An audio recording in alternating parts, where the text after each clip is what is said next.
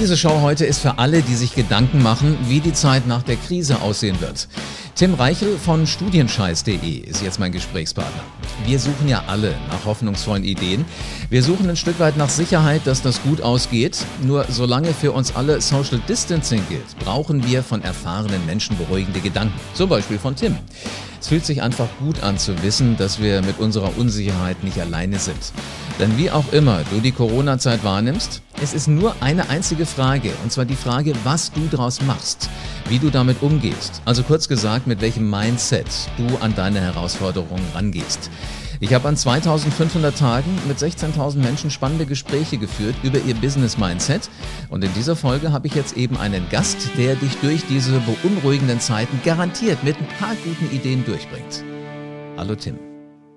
Hallo, grüß dich. Auch äh, Guten Tag an deine Hörerinnen und Hörer. Freut mich, dass ihr da seid.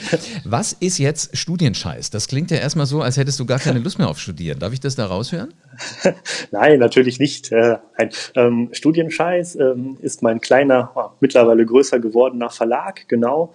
Ähm, hatte ich vor äh, sechs Jahren gegründet, aus einer Idee heraus, aus einer ganz pragmatischen Idee, den Studenten bei unliebsamen Dingen im Studium zu helfen. So, und äh, der Name Studienscheiß beschreibt so mehr das Problem und mein Unternehmen kommt dann und hilft dabei. Beziehungsweise mittlerweile haben wir auch einige Geschäftsfeldswechsel vorgenommen. Studienscheiß ist jetzt ein Verlag. Ich äh, schreibe und publiziere meine Bücher selbst, ich verlege die selbst, genau. Ähm, ja, und Studienscheiß wird so platziert als mit der größte Fachbuchverlag für Studenten in Deutschland und Österreich. Genau. Jetzt machst du das ja nicht erst seit zwei oder drei Tagen, sondern du machst es schon ein bisschen länger. Wie haben die Menschen denn darauf reagiert, als du gesagt hast, ich mache meinen eigenen Verlag vor der Corona-Zeit? Also vor der Corona-Zeit ähm, war halt alles so ein bisschen belächelnd. Ne? Ähm, Studienscheiß, haha, was ist das denn? Ne? Dann haben wir das auch noch als UG gegründet, um erstmal nicht viel Kapital zu binden ähm, hatte keinen großen Wert. Gerade in ähm, ähm, sehr konservativen Kreisen wurde das dann belächelt und der Buchmarkt und das Verlagswesen ist ein konservativer Kreis par excellence. Ähm, aber mit der Zeit ging das dann. Also wir haben ein, ein riesengroßes Publikum, ein sehr junges Publikum, aber auch immer mehr ähm, Hochschulangehörige, Professoren, Hochschulmitarbeiter, Eltern werden auf uns aufmerksam schreiben uns auch Fragen uns, was jetzt gerade in dieser Zeit auch, ne, wie kann ich jetzt mit der Krise umgehen, Thema E-Learning und so weiter. Ähm, vorher oder vor der Corona-Krise war der Buchmarkt natürlich ein anderer als jetzt gerade mittendrin und auch danach.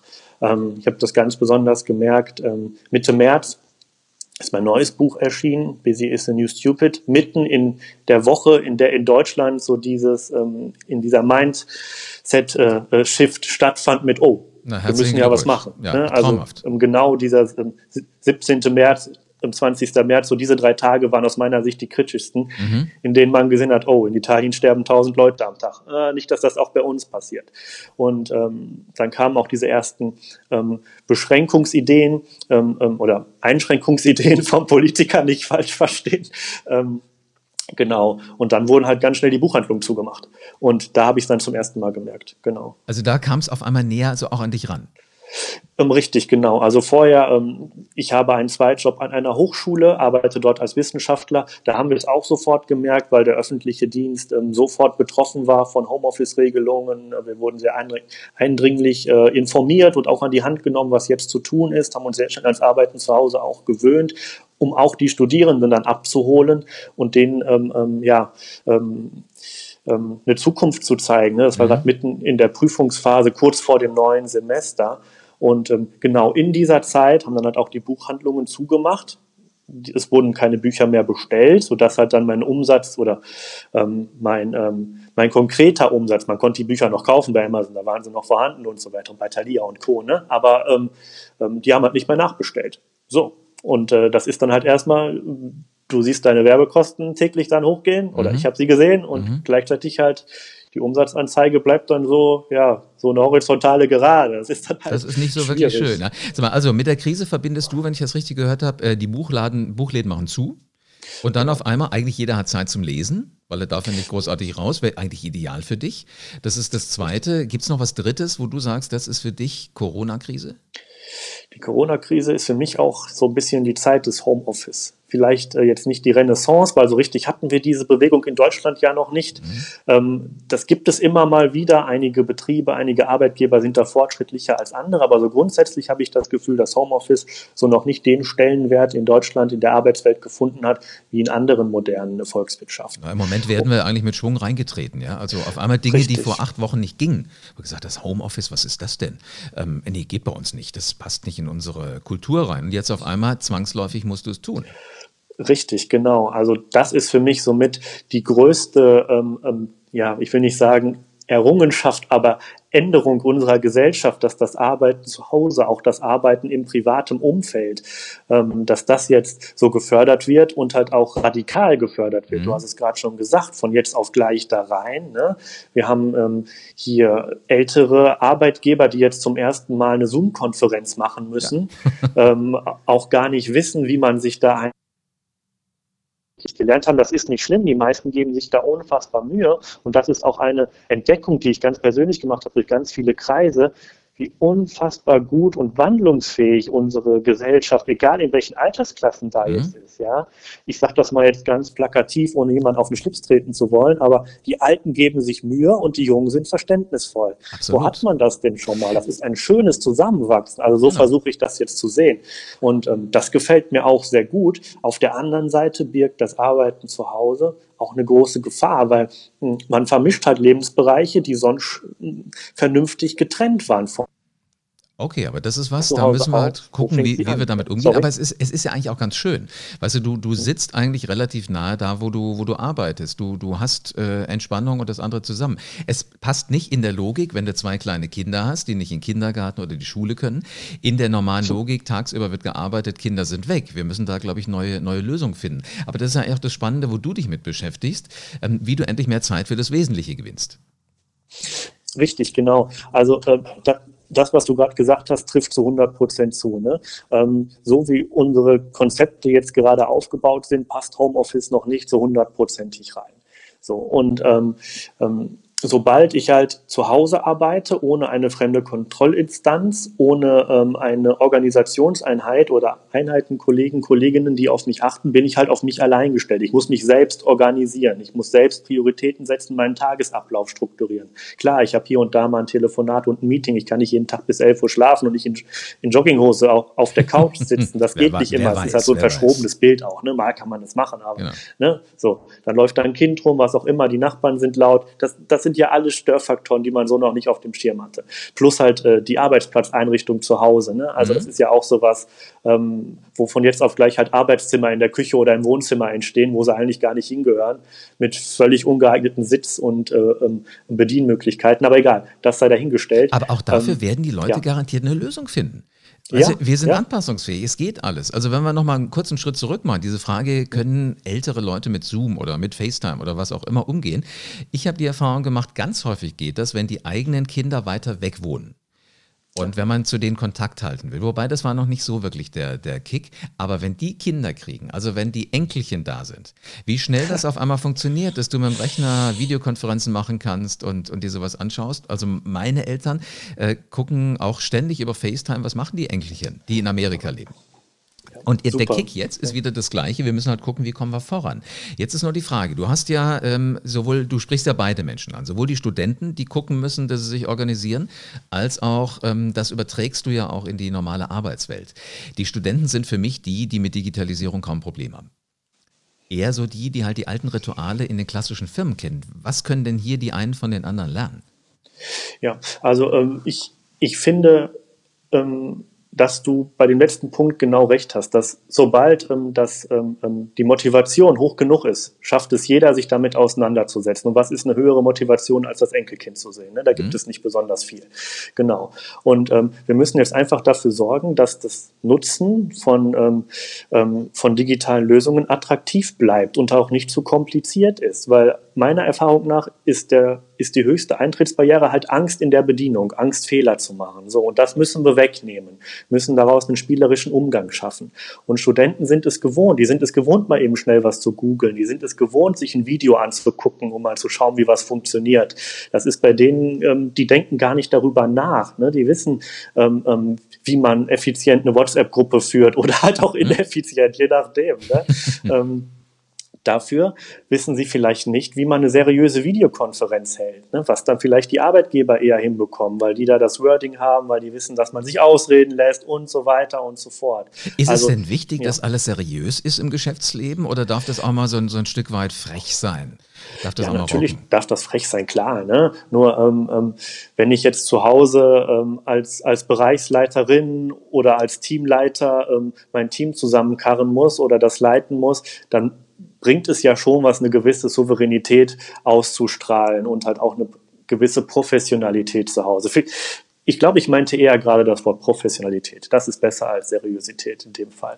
Ähm, das ist, glaube ich, was, wo sich die Studenten noch was bei den alten Hasen in Anführungszeichen abgucken können, halt auch wirklich die Sachen ernst zu nehmen und ähm, ähm, sich selber auch ernst zu nehmen, auch selber zu sagen, das ist meine Zeit und die setze ich seriös und professionell ein. Ich meine, das predige ich ja und äh, zeige das sehr ähm, anschaulich immer in meinen Büchern, wie man richtig mit der Zeit umgeht und ähm, genau, da können die Studenten, denke ich, noch viel lernen. Wie groß ist die Gefahr, wenn wir über die Digitalisierung reden? Du hast vorhin gesagt, Videos angucken und äh, schnell Informationen zusammenholen, googeln, dass ich mich verliere, dass ich vom Hundertsten ins ja. Tausendste komme.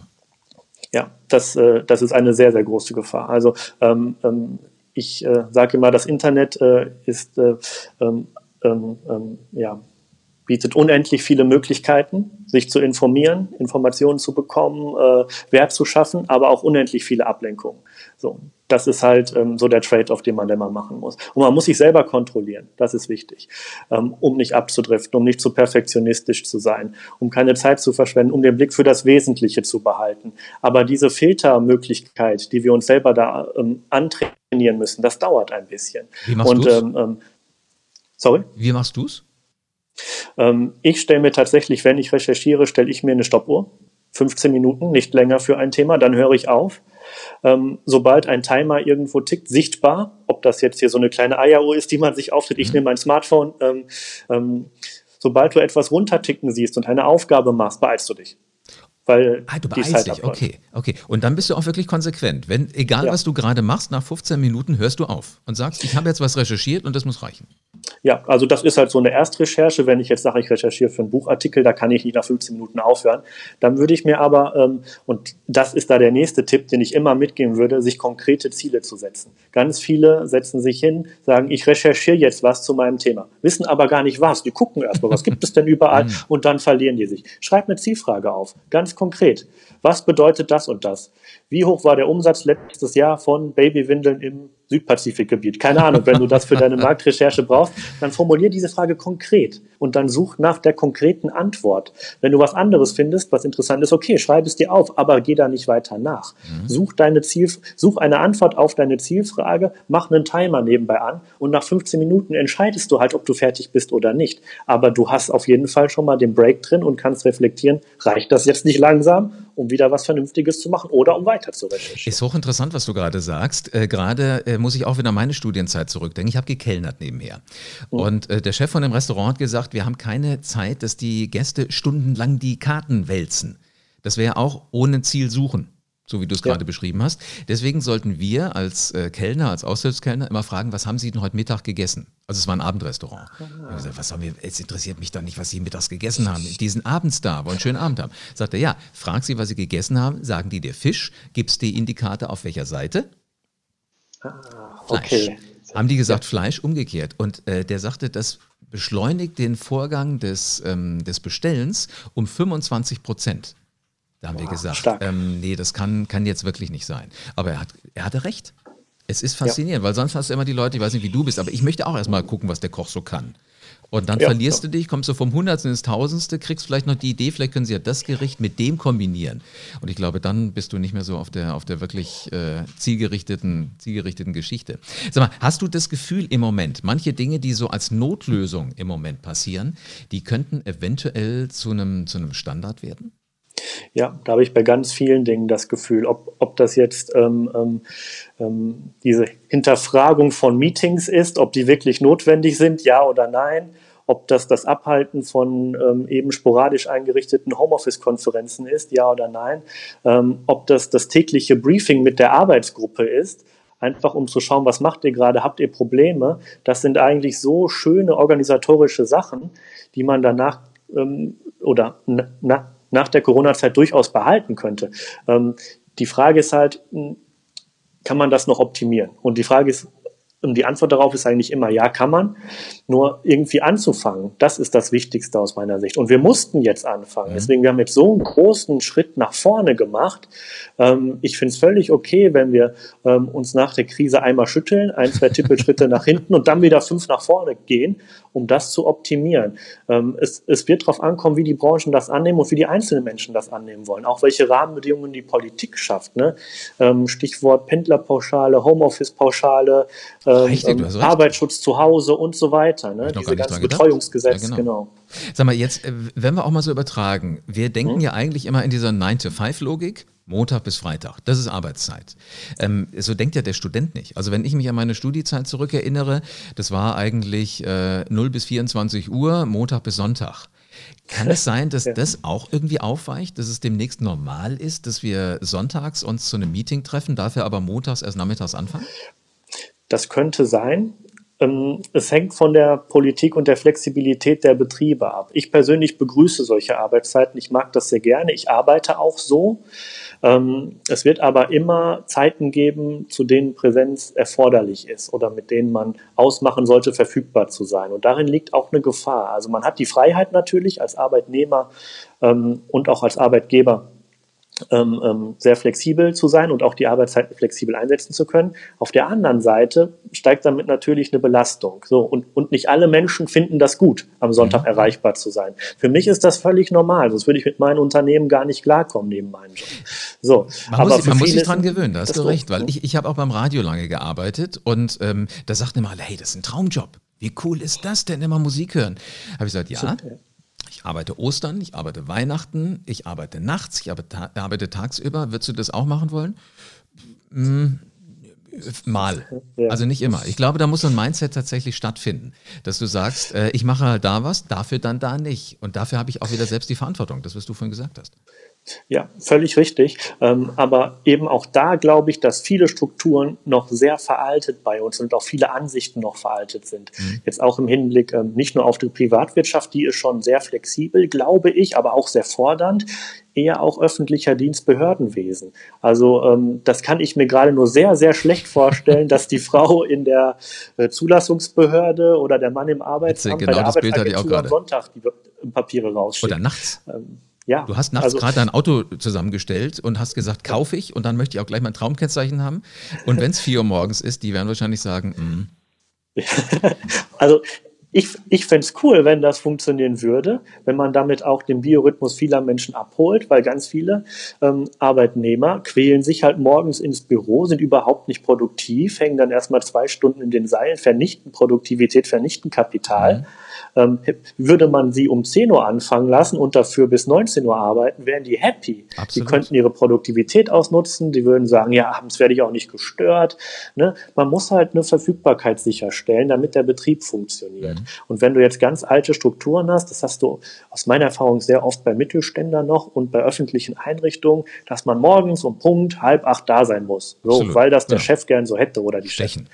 Genau. Ähm, davon könnte man jetzt so ein bisschen abweichen, wenn das die ähm, Strukturen im Betrieb hergehen. Da muss man immer aufpassen. Ne? Es ist immer leicht gesagt, das wäre super, das so zu machen, aber der Betrieb muss halt auch funktionieren. Absolut, ne? ja. Muss man eine pragmatische Lösung finden, aus meiner Sicht auch mit den Mitarbeitern sprechen. Ne? Manche mögen das am Samstag auch was zu machen. Manche mhm. sind gern am Sonntag erreichbar, die fühlen sich dann wichtig und bedeutend. Genau. Warum die Leute nicht mitnehmen? Andere finden das furchtbar und sind beleidigt, wenn du die sonntags anrufst. Also ja, die musst du in Ruhe lassen. finden und die suchen, die halt einfach zu seiner Idee passen zu der eigenen Idee. Äh, sag mal, Tim, gibt es bei dir ein Vorbild? Ach, ich habe viele Vorbilder. Ich habe darüber häufig nachgedacht in letzter Zeit. Äh, ein bisschen peinlich. Meine Oma ist mein Vorbild. Wieso ist das peinlich? Ja, ich weiß nicht, hört sich immer so peinlich an, wenn man sagt, meine Oma. Ich finde das total klasse, Oma, weil die meisten, die meisten äh, sagen jetzt Bill Gates. Sie ist oder, jetzt tot seit ein paar Jahren. Ja. Ähm, war ein Nachkriegskind mhm. und ähm, ähm, ähm immer wenn ich eine schwierige Zeit hatte, hat sie gesagt, ach, das geht vorbei Und da musste ich jetzt halt wieder drüber nachdenken, als wir in diese Corona-Krise geschlittert sind. Mhm. Ne, dachte ich auch, ach, das geht vorbei. Dann fing es halt an mit dem Buchläden, was ich eingangs sagte. Und dann merkte, oh Gott, was passiert denn jetzt? Und dann dachte ich, ach ja gut, bisher ist wirklich immer alles vorbeigegangen. Und wahrscheinlich hat die alte Frau recht gehabt. So, Absolut, ja. Ich das glaube, war so ein Gedanke, der mir geholfen hat. Ja. Das, was deine Oma dir auch schon gesagt hat, ist so, komm doch mal wieder runter. Komm mal auf das, ja, was wirklich ja. wichtig ist und äh, nicht immer höher, schneller, ja. weiter. Natürlich kannst du dir noch ein Hemd kaufen, noch ein Gürtel, ich weiß nicht was, noch ein Bild an die Wand hängen, aber komm mal wieder runter. Ich glaube, das ist so das, das Wichtige. Sag mal, jetzt eine Frage habe ich an dich noch, weil ich glaube, da wirst du eine sehr, sehr spannende Antwort drauf haben. Was tust du, wenn niemand an dich glaubt? Wenn niemand an mich glaubt, ähm, diese Phase habe ich tatsächlich am Anfang meiner Gründung von Studienscheiß durchlebt, weil ähm, ähm, ich hatte das in einer Phase gegründet, in der ich selber nicht wusste, ähm, was ich später machen möchte. Ne? Ich hatte gerade mit meiner Promotion angefangen an der RWTH und dachte jetzt, ist es das? Ne? Ähm, und habe dann das Unternehmen gegründet. Meine Eltern dachten, ja, komm. ne, äh, der Steuerberater hat gesagt, ja, können wir probieren. Der Notar hat gelacht, als er den Namen äh, ähm, beim Urkundenabnehmen gelesen hat. Und ich dachte, ja, was wollt ihr eigentlich? Ja, Studienscheiß, mhm. genau. Ne? Und ähm, ähm, ja, ich habe ähm, ich habe mich rausgearbeitet. Ich, ich habe es ganz analytisch gemacht, ganz verkopft, jetzt gar nicht emotional, sondern ich habe mir ein Blatt Papier genommen und habe Gründe aufgeschrieben, warum ich es schaffen werde. Cool. So. Und ich habe nicht aufgehört, bis die Seite voll war. Da habe ich die nächste Seite genommen. Und wenn ich sie wiederholt habe, ich habe die Gründe aufgeschrieben, das habe ich eine Woche lang gemacht. So. Und äh, damit briefst du dich selber. Ne? Du schärfst selber deine Wahrnehmung für die positiven Seiten, für deine Stärken. Natürlich gibt es dann Rückschläge und so weiter. Aber dann fängst du halt wieder von vorne an und schreibst 20 Gründe auf, warum du mit dem Rückschlag umgehen wirst. Warum wirst du die Corona-Krise überstehen? Warum wird dein Geschäft hinterher besser sein als vorher? Schreib 20 Gründe auf. Und wenn du 20 hast, schreib noch mal 20 auf. Und wenn die blöd sind, ist egal, schreibst du auf. Jeden Tag, mach das mal eine Woche. Das macht einen innerlich, oder das hat mich so stark gemacht, einfach zu wissen, okay, da sind ganz viele kleine Sachen. Wenn eins nicht passt, sind da noch 100 andere, die passen könnten. Mhm. Und dann läuft es wieder. Jetzt, also dieses Verschriftlichen, das ist ganz wichtig. Jetzt tut es mir furchtbar leid, wir müssen an dieser Stelle aufhören. Ich muss Listen schreiben. Tim, Sehr gut. ganz, ganz vielen herzlichen Dank für deine Zeit. Ähm, ja, wer, wer, wer, mehr Gedanken von dir haben möchte, kann die tatsächlich in schriftlicher Form bekommen. Ich packe den äh, Link zu deinem Buch mit in die Shownotes rein. Busy is the new stupid, wie du endlich mehr Zeit für das Wesentliche gewinnst. Kann ich nur sagen, da sind spannende Gedanken drin. Vielen Dank für deine Zeit, bleib gesund. Ja, gleichfalls. Vielen Dank. Ciao. Ganz egal, wie groß deine Bedenken sind, wie groß vielleicht auch deine Zweifel sind, wie oft du dir jetzt vielleicht die Haare gerauft hast bei den Ideen, die Tim dir gerade präsentiert hat, probier es halt mal aus. Kannst ja in zwei Tagen sagen, ist alles Unsinn, aber ich wette, du wirst sagen, nee, da steckt schon irgendwas drin und das mache ich mal. Nimm einfach jetzt, jetzt all deine Energie zusammen, verlass deine Komfortzone. Andere Dinge machen haben ganz viel mit Komfortzone verlassen zu tun.